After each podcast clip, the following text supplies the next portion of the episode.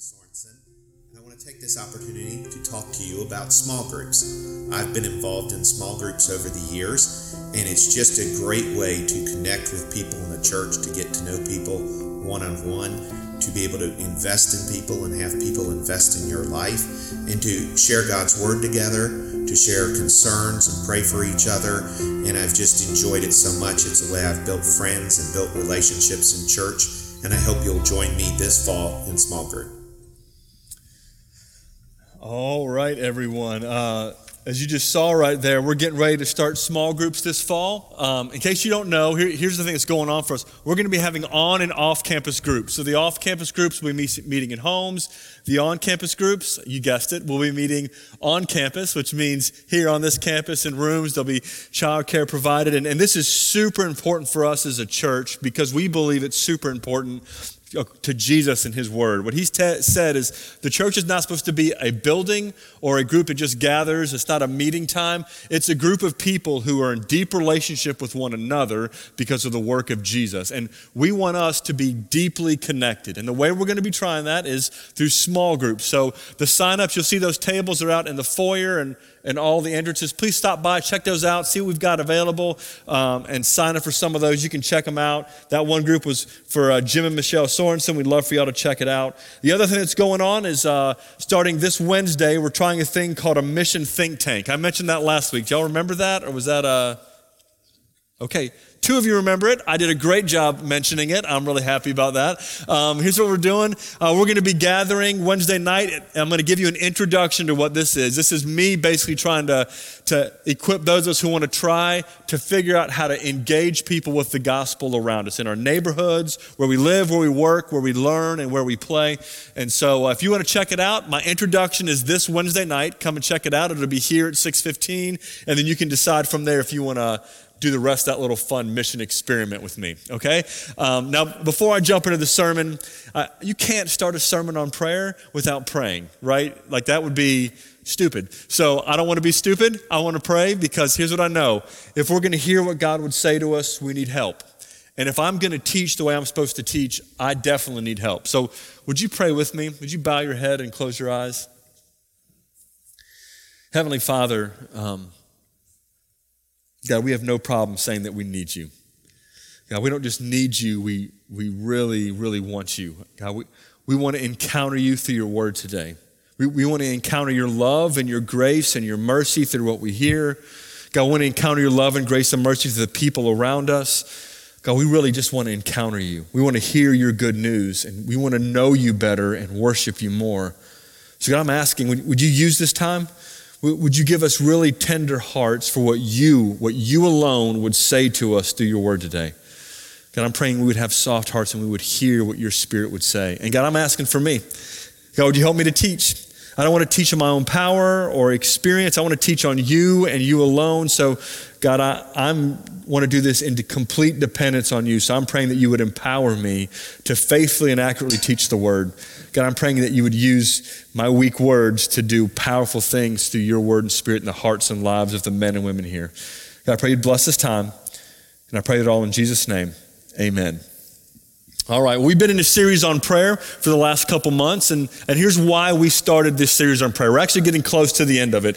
We started this series because he, here's what was going on. I, when we start talking about what we want to see God do, and when I start thinking about what I want to see God do in, in this church, actually, let me be more specific, in your hearts. When I think about what I want to see God do in your life and in your heart, what I, what I want to see Him do in our relationships with one another, what we want to see Him do in this city where we reach people and serve people, where people encounter the goodness and grace of the good news of Jesus. When I think about that, man, I, it, it seems beyond me. And when I think about how vibrant the church is when I read the New Testament, like when you read it and you see that it is just exploding, like it is, people are getting saved, needs are being met, like they're in deep relationship. It's, it's an explosive and dynamic and powerful thing. It's alive. Like it is just, it's shocking and awesome. And then when I think about what I experience at churches sometimes, uh, my experience of church seems completely foreign to what I read in the New Testament. Instead of a place where people's hearts are on fire, where relationships are deep and awesome, too often church feels like a cold, sterile morgue. It, it feels like a place of death, not a place of life. And that cannot be. That, that is a cheap imitation of what the real thing is supposed to be. So when I think about that, when I'm wrestling with that as a pastor and, and saying, God, we want to see you work the way you intend to work, one of the things that seems clear to me that's missing a lot of times is, is prayer.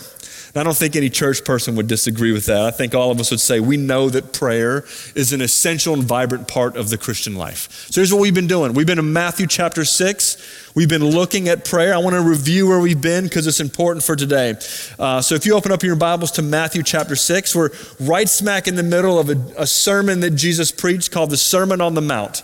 Uh, and in Matthew chapter 6, he, he's talking about uh, the motivations that people have as they're trying to do the, the right types of things. So he says this in 6 1. He says this uh, Beware of practicing your righteousness before other people. Like, be careful about doing things in front of other people. And this key phrase, in order to be seen by them. In other words, don't do good things with the motivation of having other people see you says this, for then you will have no reward from your Father in heaven. He says, listen, don't, don't do good things in front of other people because if you do it with that motivation, if the reward or the treasure that you seek is other people thinking good things about you, if it's the prestige you get, that they respect you more because they saw the good that you did, if that's your motivation, you're going to miss it all. You cannot be motivated by what other people think about you.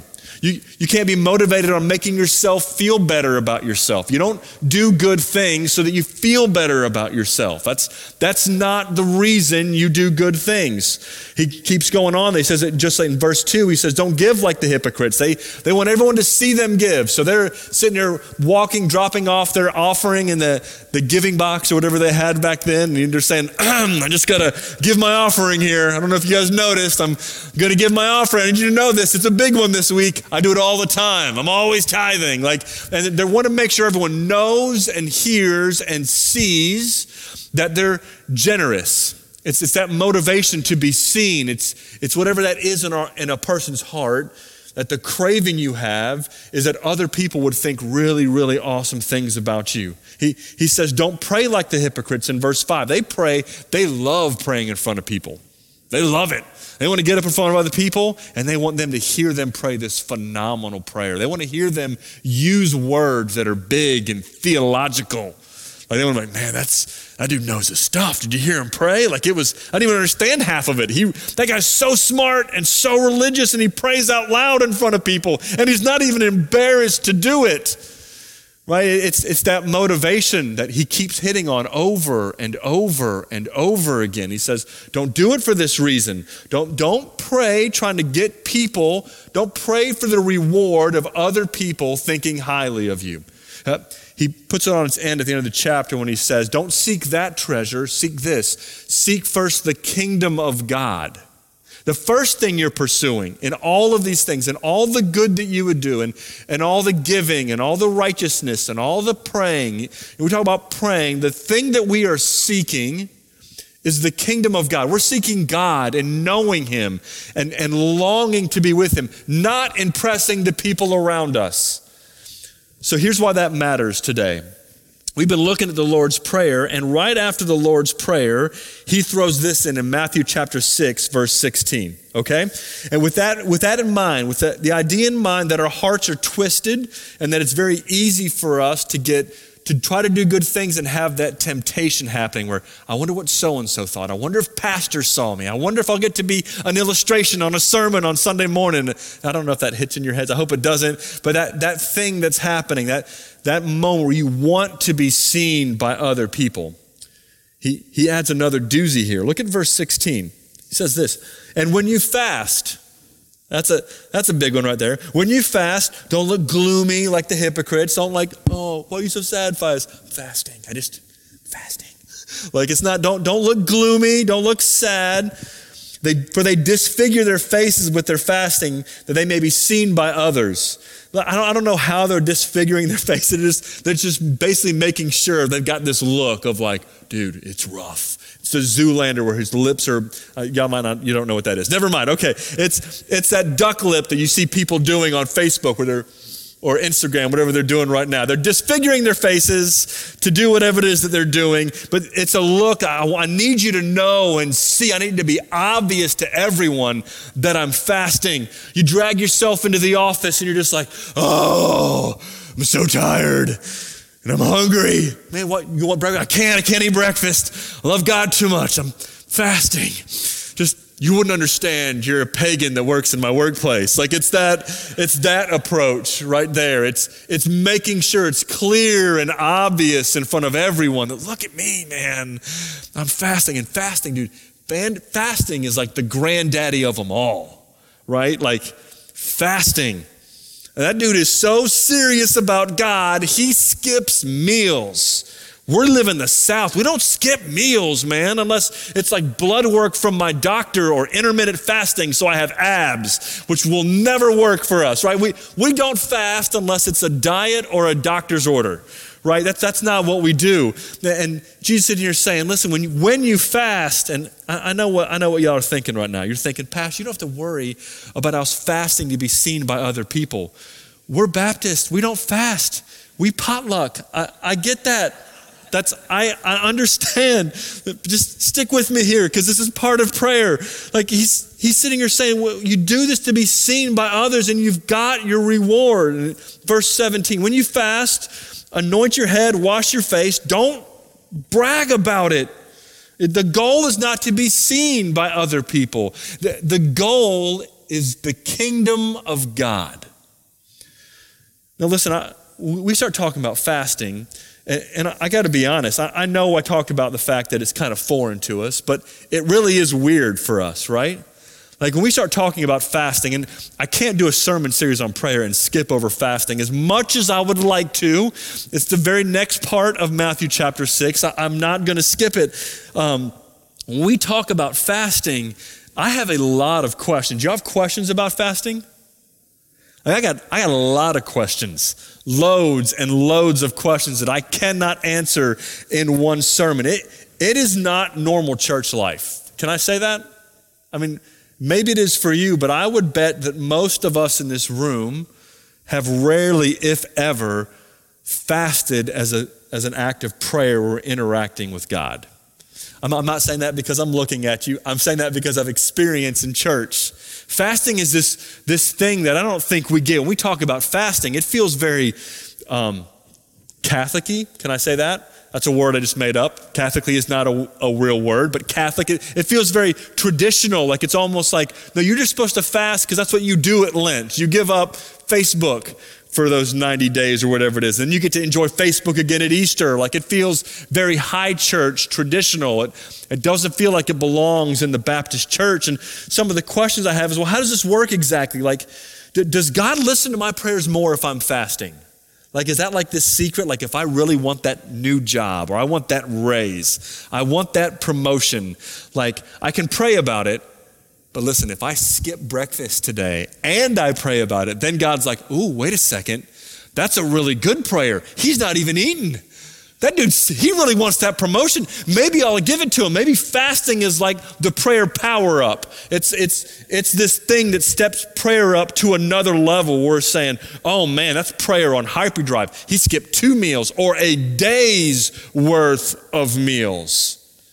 This is, is that what it is? Is, is fasting the thing that takes your prayer up to the next level? If you're not seeing God work, maybe the problem is you have, you've been eating too much with your prayer. You need to eat less. Is, is that how it works?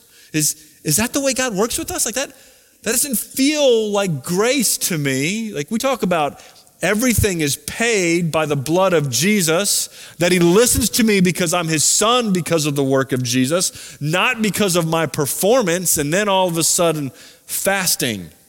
How does that work? I, I have more questions, uh, but I'm not going to let you into the full chaos of my mind. Uh, I'm not going to cover all the answers for fasting, but I do think there's some things on fasting that we need to understand because if we're not careful, we will get derailed on what this looks like in prayer. So, so let me flip over to Matthew chapter 9. I believe Matthew chapter 9 is one of the most important passages on fasting. fasting passages on fasting. That one is a tough one to say 10 times fast. It's the most important verses on fasting.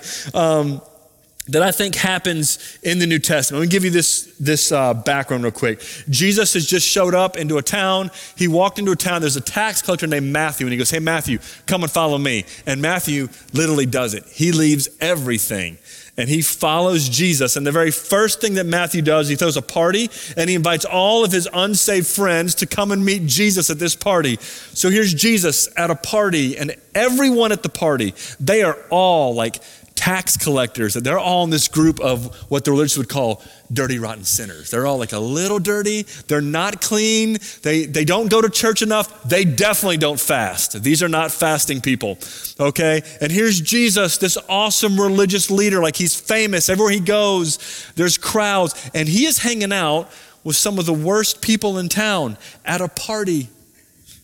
Like it's uncomfortable. It's definitely not Baptist, okay? And he's there and he's doing this, and, and people are looking at it, and all the religious get really upset and they're like, this is, this is off sides, man. You're, you're supposed to be a religious teacher who's close to God, and you're hanging out with the worst people in town. This is unacceptable, it's inappropriate. And uh, Jesus tells them, that's why I came. The whole reason that I came was for these people. And then some disciples of John the Baptist are like, they're confused. And they ask this question. Look at Matthew 9, verse 14.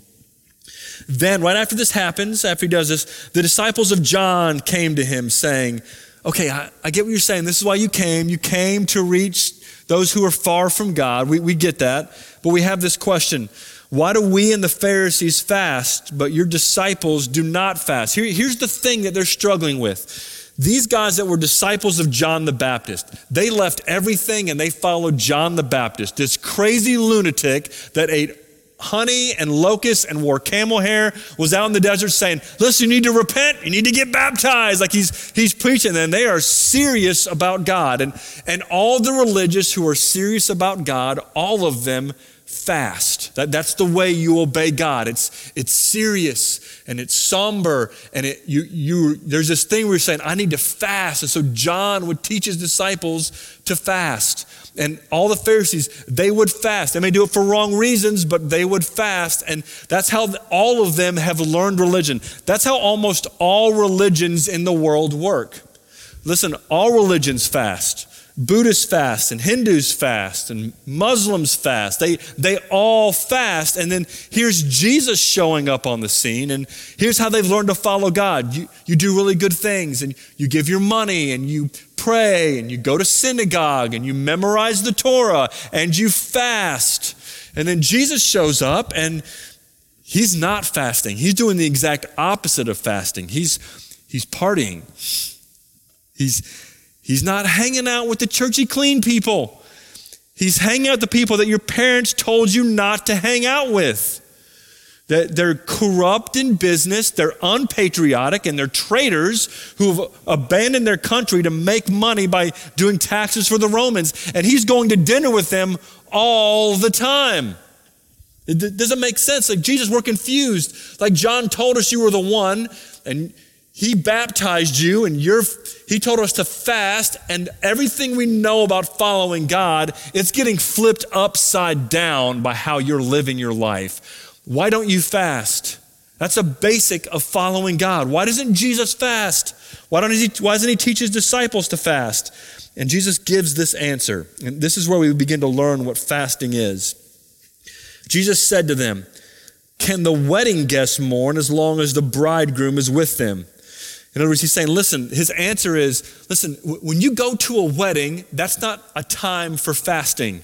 Like a husband and wife are about to get married, a bride and a groom, and they're not saying, you know what? This is such a happy day. Let's fast. Right? Like that'd be a really weird wedding for you. If you went to a wedding and you're, you're ready to go to the reception and whatever they've got offered, whether that's peanuts or cake or whatever, there's no wedding cake, there's no punch. The pastor does the ceremony, everyone leaves and like, listen, we are so happy about this day. And we want to celebrate by not eating for the rest of the day. So we're all going to go sit in a room and fast while we celebrate this bride and groom. That's not what you do at a wedding, right? No, we're at a wedding, it's a party. You're eating and you're celebrating and you're dancing and you're with family. It's fun. It's awesome. Like, this is awesome. This couple's gotten married. They're a new family. They're starting life together. This is a time to celebrate. This is not the time to fast. Uh, let me tell you, when my wife and I got married, one of the, my, one of the things that was awesome about the honeymoon was we went to this place and all the food was included all of it. Like you go to a restaurant and you want an appetizer. Yes, I do. Paid for. The tip. I mean, all of it. It was all. You want a main course? Yes. Do you want dessert? Yes. It's all paid for. Room service paid for. It was phenomenal. Let me tell you what would have been a weird thing to do on my honeymoon fast. If I would have been like, hey, babe, I'm so happy to be married to you. Can we like just not eat for like three days because I'm just so happy? I, I need to fast. Does that feel backwards to you? No, it's a time of celebration. You're together. You're happy. You're eating all these meals and you're celebrating life together. you you've started life together. And he's saying, listen, I'm here. I am here. Now is not the time for you to be fasting. Now is the time to party. Now is a celebration. I've showed up and I'm changing everything. Everything. I'm changing all of it. The distance, the gap between everyone and God, I'm fixing it. I'm here to draw you in. This is not a time for you to be sad and to fast because I am present. And when I'm present, you don't fast. Does that mean we don't ever fast? I mean, is Jesus saying in that moment, no, we don't fast at all? Like he's saying, nope, there's no fasting, don't do it because now you have Jesus and you have the gospel and you have the word and you have the Holy Spirit. Is his lesson, you know what, you don't fast because everything is good now? No, not quite, because he goes on to say this. He says, I'm here now. You don't mourn while I'm here. And he says this in verse uh, 15 the days will come when the bridegroom is taken away from them, and then they will fast. Like, listen, you, don't fast now because I'm with you, but I'm not always going to be here. I'm going to go, and when I go, they will fast. There will be this fast where they're saying, listen, we're longing for him and we miss him and we want him. Like the time to fast is not when Jesus is right there with you. It's when you realize, man, he's not here yet and we're longing for him and we want more of him. Fasting is this emphasis of longing for Jesus. That's what he's saying there. Fasting is not earning his favor. Fasting is longing for his presence. It's not earning, it's not proving to him that you're worth it. It's this fasting of longing for his presence. Do you, know that type of longing that I'm talking about? Uh, I think I've used this as an illustration before. Um, but whenever I was dating Kim, I mean, Kim, I'm using you for illustrations. It's, it's Jesus' fault. He talked about weddings in here.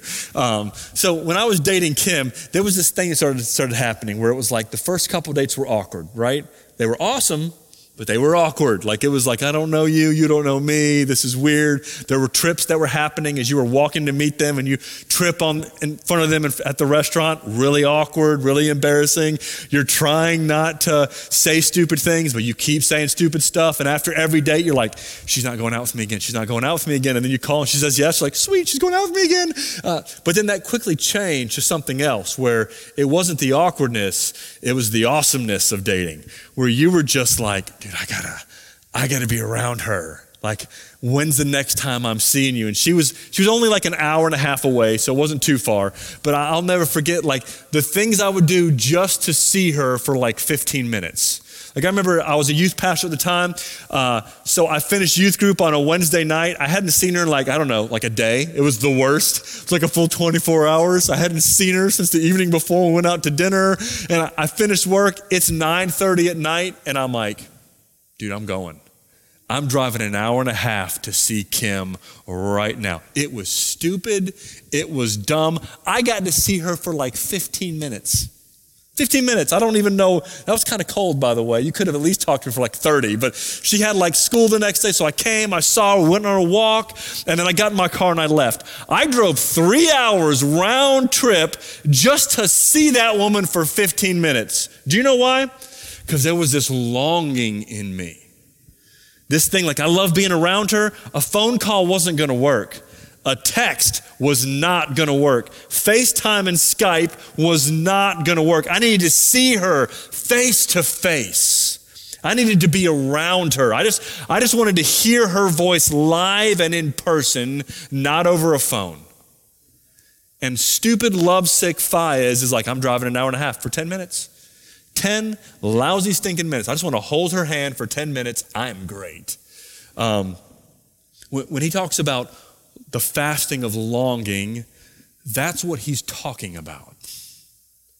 He's talking about this thing that's going on in your heart where you're saying, Listen, I've met him and I know him and I love him and I want more. I mean, I want more of him. And fasting is an expression of longing for Jesus. It's not this legalistic thing that we do where we earn his favor. It's this expression of longing. It's, it's uh, one guy said this. I want to give this quote. He said, The aching and yearning and longing for Christ and his power that drives us to fasting are not expressions of emptiness.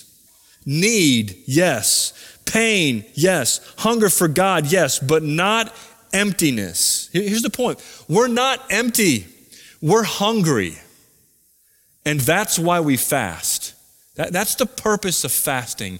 There's this longing going in your heart, this hunger for God that you that cannot be satisfied apart from Him. And fasting is an expression of that. I, there's one other illustration I want to give you. It's in the Old Testament. Um, Moses is writing in Deuteronomy chapter 8. And in Deuteronomy, Israel's about to go into the promised land, and Moses is preaching some sermons to them to say, Hey, I want to remind you what happened so that you stay and you follow God and you get into the promised land. Didn't work out. They, they forsook God, but that's a whole other sermon series. And here's what he He's talking about how they were in the wilderness and God was giving them manna. And look at how Moses describes what God was doing by letting manna rain down every day for the Israelites. This is connected to fasting. Stick with me here. Deuteronomy chapter 8, verse 2 says this And you shall remember the whole way that the Lord your God has led you these 40 years in the wilderness, that he might humble you. Okay, so he's humbling them. He's not letting them get arrogant and cocky. There's this humility that's happening with Israel in a wilderness for 40 years. He's testing you. He's trying them to know what was in your heart, whether you would keep his commandments or not. In verse 3, and he humbled you, and he let you hunger, and look at what he did. And he fed you with manna. He let you get hungry. There was no source for food, and then he had whatever it was rain down every night. So in the morning they woke up and they find it. Fed you with manna, which you did not know, nor did your fathers know. Why? Why did he do all this? Look at this phrase that he might make you know that man does not live by bread alone, but lives by every word that comes from the mouth of the Lord. Listen, Moses looks at this whole situation. He says, Here's what God is doing God was testing you, and he was humbling you. And by humbling, he means this He wanted to make it really clear to you that the thing you need most, the thing that you need most for your sustenance and for, for life and for happiness, the thing you need most is not food, it's not water. The thing you need most is God Himself. What God was trying to teach to Israelites in the wilderness is more than food, you need me. That's what you need. You, you need to know it. I need to wake you up to your need for me because you just go about your days and you think, I don't need God. I'm independent of Him. What I need right now is a Big Mac and French fries. What I need right now is coffee. What I need right now is a relationship. What I need right now is whatever. The whole list goes on. I need a new car. I need a better house. I need this. I need, I need, I need. As if the thing that we need, the things that'll make us happy, the thing that will sustain us is anything apart from God. And He went after the most essentials of life eating and drinking and said, You need me more than food itself. Listen, fasting isn't just for longing. Fasting is a reminder of my need for Him. It's not just longing for Him, it's I need Him. I need His help, and I need it more than food. Listen, th- this is super important as we wrestle with this. When we start talking about this, if we're not careful, we will take fasting and we will do it in a very backwards way. We won't do it for longing and for need. We'll do it to earn his favor. We'll make fasting this old legalistic way, this way of performing before God, instead of saying, This is the new way that's filled with the good news and filled with the Spirit and filled with love and filled with faith. Listen, fasting is this expression of longing and of need. Uh, so I want to flesh out what this would look like because I actually am going to call you to consider fasting sometime. Let me give you an example of what that looks like in real life when it comes to this. So, so let me make it practical. So fasting will like this. So say that one day you decide, I, I want to fast and I'm going to fast and I'm going to skip lunch uh, one day during the week. I'm not going to tell my whole office because they're all whatever, how we're going to work that. Or maybe you're skipping time on Facebook, whatever your addiction thing is. You're going to give it up for a day. You're going to give it up and you're going to spend that lunch break or you're going to spend that Facebook time and you say, listen, what I need, what I need right now, what I want right now is I want time with you. So instead of eating my lunch break, I'm going to go feast on Jesus and his good news in the Word. Instead of spending this time in the evening after the kids go to bed scrolling for Facebook, I'm going to hit pause on that. I'm going to pick up my Bible and say, listen, I'm fasting from Facebook because I, what I need, what I want more than all that stuff is I want connection with you. And so I'm going to feast on Jesus in those moments. That, that's one way that fasting might look. Or it might look this way you, you, you skip the meal and you're trying to do that, but what happens is it's not just that you're feasting on the word. Every time your stomach grumbles, every time you feel that little rumble, or every time you feel that urge to pick up the phone and scroll, you say, Jesus, help me to want you like this. See how it turns into like a prayer? God, I, every time my stomach grumbles, I want to remember that I need you more than I need food. And my body is screaming for food right now, but my spirit needs you more. I want to want you like that. Help me to long for you and desire for you the way my stomach desires barbecue, right? Every time I want to get those internet connections on the Instagram, the, the Instagram, I said the Instagram like an old man. Okay, on Instagram or Twitter or whatever it is you're scrolling through, every time you're doing that, Listen, you want to stop. You know, Jesus, I want, I want to long for you more. I want my instinct not to be to pick up my phone and scroll, but to go to you and get more of you and enjoy you and connect with you and celebrate what you've done, not what everyone else has done. That's what fasting looks like. It's this expression of need. It's a reminder that you want that hunger. It's, it's longing. Church, it's not religious duty. It's not. It's worship. And I, I wonder, we, we run through prayer and we make these things where we're saying, okay, we should pray more. I feel guilty, right? We, we, we should show, we should have prayer meetings. I feel guilty. Like, um, yeah. And then we try prayer and it feels forced and rough and you're praying through your list. And underneath it all, underneath prayer, underneath fasting, there's this heartbeat of need and longing to walk with Jesus. Listen, don't, don't view fasting as religious duty, view it as worship and hunger and passion. Re- remember how much you wanted to be with your spouse when you were engaged, and pray for God to do that in your heart right now. Listen, for, for some of you here today, I want you to hear this.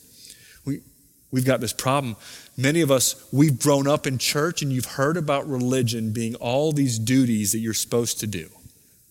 I'm supposed to go to church. I'm supposed to be good. I'm supposed to obey. I'm supposed to be nice to people. Right? We've heard all these things. We even tell you how you're supposed to vote sometimes. And what we miss, we turn following Jesus into all this list of things that we're supposed to do. But the good news of Jesus flips all of that upside down and changes it. The good news of Jesus says, I don't need you to do anything, I did everything. I don't need you to perform, I need you to trust me. And what it's supposed to be is this burning in your heart. And my concern for many of you is when I talk about fasting as a longing for Jesus, you have no idea what I'm talking about. You know church, you know good, you know performance, but longing, a heart on fire that needs more and more of Jesus. You would you read your Bible to be a good church kid, but reading your Bible because you're starving for Jesus is foreign to you. I want you to know this one, this one that's full of duty and obligation and performance, that does not have a heart that's on fire, that is not the heart of a follower of Jesus. That's the heart of a religious person who will miss Jesus completely. What the gospel says is that Jesus died for this. He died to free you from this. He died to clean you from this. He died to make you a son or a daughter and give you a heart that burns and longs. And the only way you get a heart that burns and longs and yearns for Jesus is not trying harder and fasting more. The way you get a heart that burns and longs for Jesus is placing your trust in his work on the cross. And here's what I need I need you to clean me, and I want you to give me a brand new heart. That's the difference. Listen, for some of you today, my concern is you grew up religious and you missed Jesus because we sold you the wrong bill of goods. Don't leave here today with more religion. Leave here with longing for Jesus by asking Him to change your heart. Would you bow your head and close your eyes? I want to walk us through a time of response. Not going to make it complicated. This is just a time where you kind of ask God, to help you with whatever it is He did in your heart. And here's my question Are you hungry for Him? Do you long for Him? If that's what's happening in your heart, if you're feeling that, that yearn and that ache to know Him more, would you just tell Him and ask Him to help you?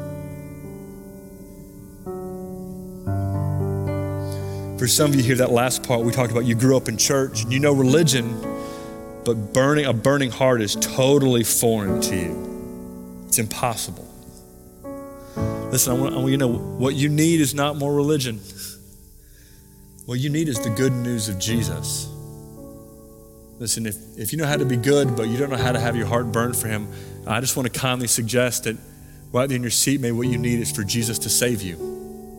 The Bible says if you just if you repent of your sin and your religious performance and ask Him to save you, that He'll clean you and He'll give you a new heart and He'll meet you and your heart will burn.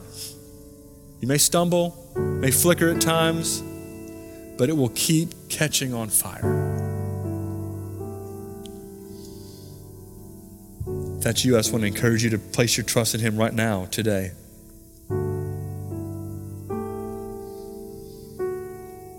Maybe for some of you, you, you realize, man, I've, I've been performing, I've been good,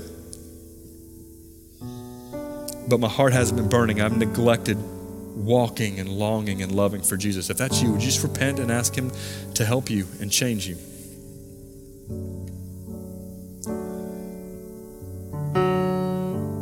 One last group. Some of you, as we were talking, your heart was beating fast for Jesus.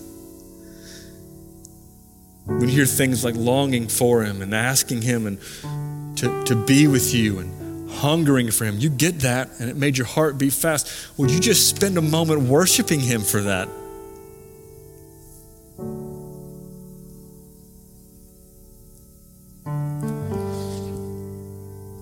In a moment, we're all going to have a time to respond. Here's what the response will look like. Uh, we'll stand and we'll sing a song. Uh, but if you need to do special business with God, you can come down front and pray. Our altars will be open. Our pastors and decision council will be down front. If you need to speak with someone, we would love to help you and talk with you about anything God's doing in your heart. Um, it'll be a time of response. So I'm going to pray and then I'm going to walk us through that. So would you pray with me? Heavenly Father, God, we, we want to long for you. God, we, we don't want to be a church that just goes through religious duty and motions. God, we, we want we want to be a people whose hearts burn, like long for you. That this makes sense to us. When we talk about fasting, we don't know about it in the way of legalism. We know about it in the way of love. God, would you make us a people? God, make us a people who burn. Burn for you and hunger for you. Show us our need for you. And I pray you would meet us in this. And I pray that all in Jesus' name. Amen.